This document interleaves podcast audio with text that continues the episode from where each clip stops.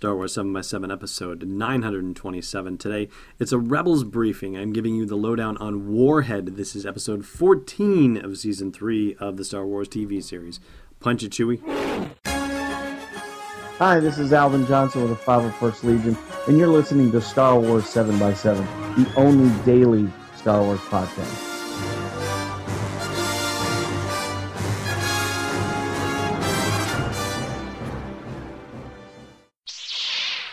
Hey, Rebel Rouser. Welcome to Star Wars 7 by 7 I'm your host, Allen Voivod. And unlike your Garden Variety Rebels episode, this one is very simply explained. And in case you need the spoiler warning, well, here's your spoiler warning. This is a spoiler warning. This is a spoiler podcast. And I'm going to talk about all the details of the episode. So if you don't want to hear it, then save this for a later date. And if you're ready, then let's go. Here is the deal with Warhead. An Imperial infiltrator droid lands on the planet Atollon, which is where our lovable rebels are tucked away in the Outer Rim, and it unfortunately discovers the rebel base after it's brought in unwittingly by Zeb to exactly where it needs to go. Then it attacks, and they have to figure out how to capture the thing and turn it off before it can transmit its location to the Imperials and reveal where Chopper Base is.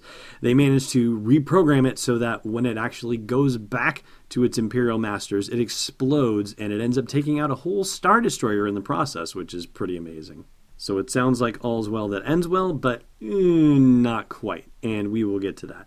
First off, I just have to say though, the opening shot with the music too intensely reminiscent, almost exactly so, of the opening of The Empire Strikes Back, with the Star Destroyers floating off in the blackness of the void and a bunch of probes being shot out into space, one of which happens to make its way to Atollon. Now, this episode does include a number of scenes from that season 3 mid-season trailer including the droid that we saw that sort of looked like it had similar properties to the IG-100 Magna Guard. Well, this is that droid and the one that knocks Chopper for a loop, the one that's firing on Zeb and Chopper. Yeah, that's the one. And like I said or like I implied, this is a very straightforward episode that is essentially filled out with a number of insulting barrages laid out by AP5, their repurposed Imperial droid, laid out by AP5 on Zeb, who is Captain Orrelios, actually. I don't think I realized that he holds the rank of captain in this whole rebellion. But AP5 basically lays waste to Zeb over and over again in this episode. Just to give you an example or two, well, let me step back a second. Hera, Kanan, Ezra, and Sabine are going off on a training mission thing, and Hobbie and Wedge make a brief appearance, which is kind of fun. But Hera puts Zeb in charge of the base, and as they're taking off, this is what AP5 has to say about that. Did they seriously leave you in charge of this entire facility? Starting in with the sarcasm pretty immediately. And when AP5 announces that his intention is to do a very detailed inventory while most of the command staff is gone, this is what Zeb has to say, and he just sets AP5 up for it. Counting crates? Not exactly my idea of fun. Is that because you never learned to count? I can teach you. What? No. Now, funnily enough, the way he responds actually makes it sound like he really actually can't count and he's trying to disguise it. But I digress. You know, way back in the early history of the podcast here, I crowned a king and queen of insults in the Star Wars universe. Princess Leia won the crown on the female side of the house, and I gave it to C3PO for the male side of the house because of just how incredibly awful he is to everyone at every opportunity particularly toward Chewbacca and R2D2. Yeah, a bit toward Han Solo as well, not so much toward Luke and Leia, but you know, when I stop and think about it, C3PO is really you know, he really takes it out on just aliens and droids. He doesn't take it out on human beings, and it seems like AP5 is working the same way. He just takes it out on the alien. Starting to make me wonder if these droids are programmed to be xenophobic for some reason. This is really strange but that's likely a bigger topic for its own episode, so let's get back to Rebels for the time being. So, Zeb has been informed of some unusual meteorite activity, again, shades of Empire Strikes Back, and there's a surveillance beacon that's been knocked out as well, so he decides that he's going to go check it out, because otherwise he's going to go stark raving mad from boredom. That's when he and Chopper find this infiltrator droid, which is disguised to look like an older model protocol droid, and much like the Trojan horse, they take it into the base. Now, Of course, Chopper raises the question of, yeah, like, should we really do this? You know, and where this thing come from and all that stuff. And Zeb's like, yeah, nah, we don't have to worry about that. Let's just bring it into the base.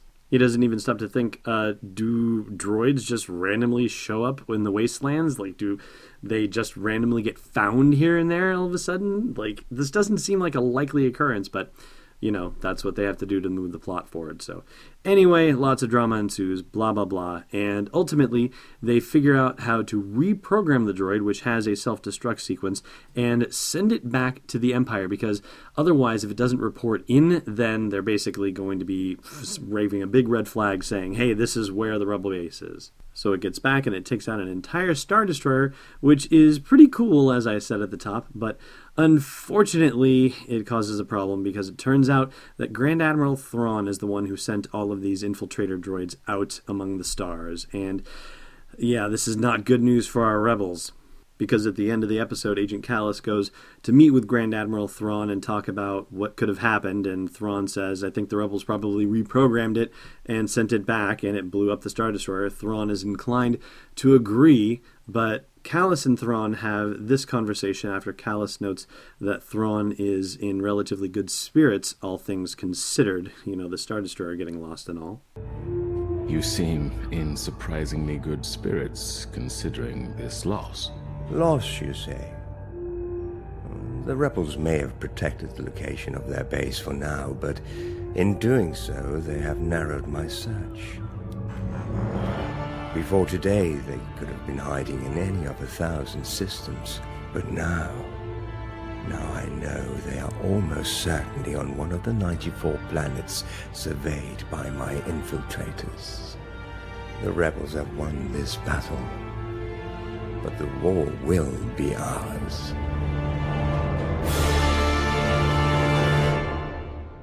And of course, numbers being a fun thing in the Star Wars universe, I'm sure you didn't miss the fact that 94 has returned back into the Star Wars pantheon.